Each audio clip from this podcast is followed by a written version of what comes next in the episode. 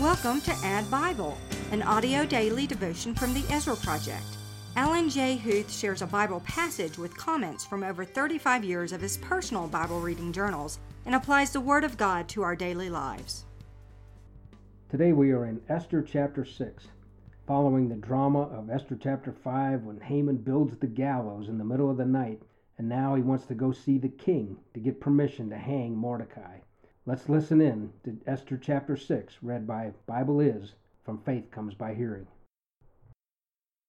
Esther 6 On that night the king could not sleep, and he gave orders to bring the book of memorable deeds, the Chronicles, and they were read before the king.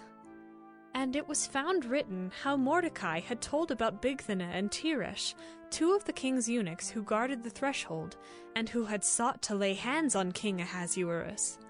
And the king said, What honor or distinction has been bestowed on Mordecai for this? The king's young men who attended him said, Nothing has been done for him. And the king said, Who is in the court? Now Haman had just entered the outer court of the king's palace to speak to the king about having Mordecai hanged on the gallows that he had prepared for him. And the king's young men told him, Haman is there, standing in the court. And the king said, Let him come in. So Haman came in, and the king said to him, What should be done to the man whom the king delights to honor? And Haman said to himself, whom would the king delight to honor more than me?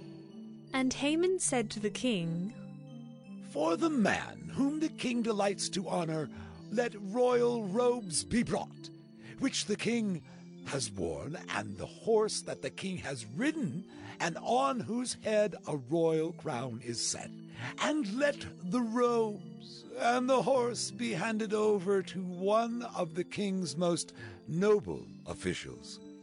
Let them dress the man whom the king delights to honor, and let them lead him on the horse through the square of the city, proclaiming before him, Thus shall it be done to the man whom the king delights to honor. Then the king said to Haman, Hurry, take the robes and the horse, as you have said, and do so to Mordecai the Jew, who sits at the king's gate. Leave out nothing that you have mentioned. So Haman took the robes and the horse, and he dressed Mordecai and led him through the square of the city, proclaiming before him, Thus shall it be done to the man whom the king delights to honor. Then Mordecai returned to the king's gate. But Haman hurried to his house, mourning and with his head covered. And Haman told his wife Zeresh and all his friends everything that had happened to him. Then his wise men and his wife Zeresh said to him, If Mordecai, before whom you have begun to fall, is of the Jewish people, you will not overcome him, but will surely fall before him. While they were yet talking with him, the king's eunuchs arrived and hurried to bring Haman to the feast that Esther had prepared. Well, do you have a smile on your face after that chapter? Wow, what a turn of events. You know, I have read Esther uh, many, many times.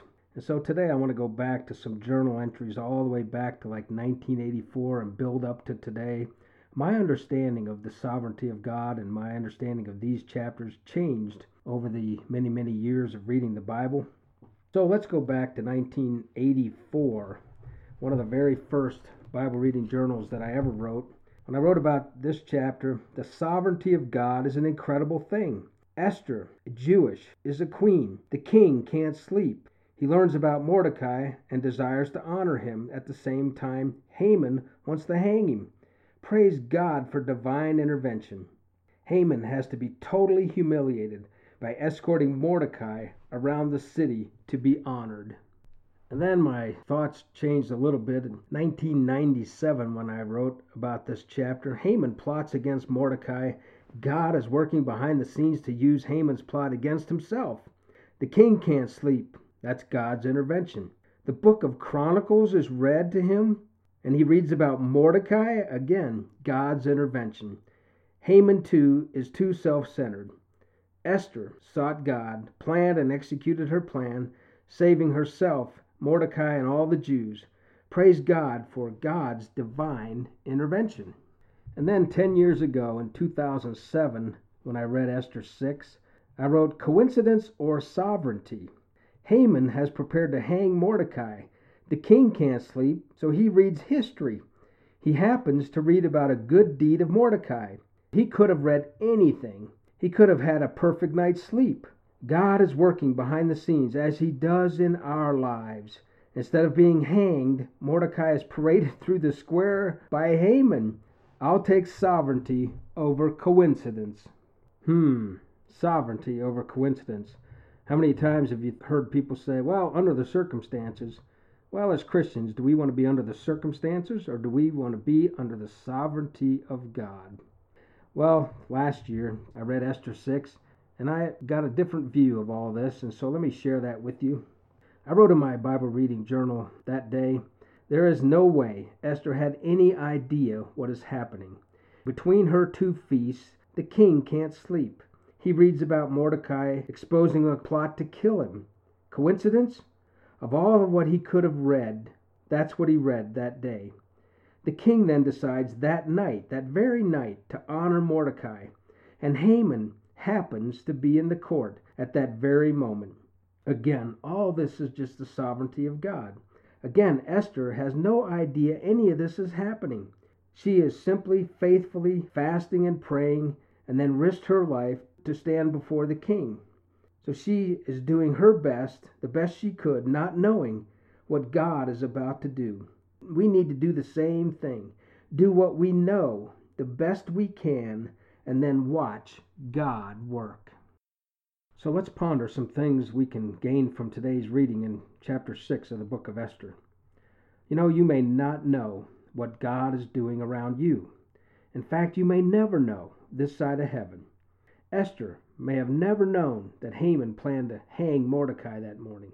She may have never known about the sleepless night the king had.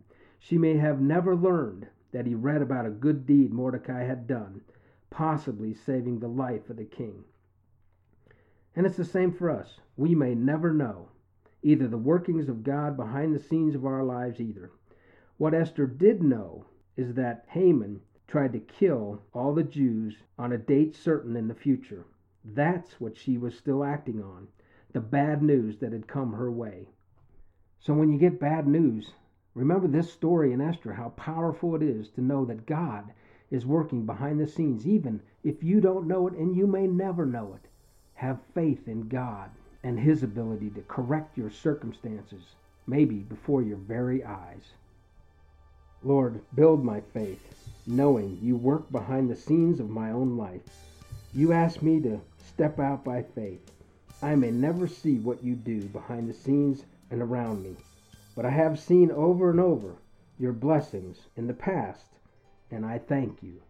In the name of Jesus, amen.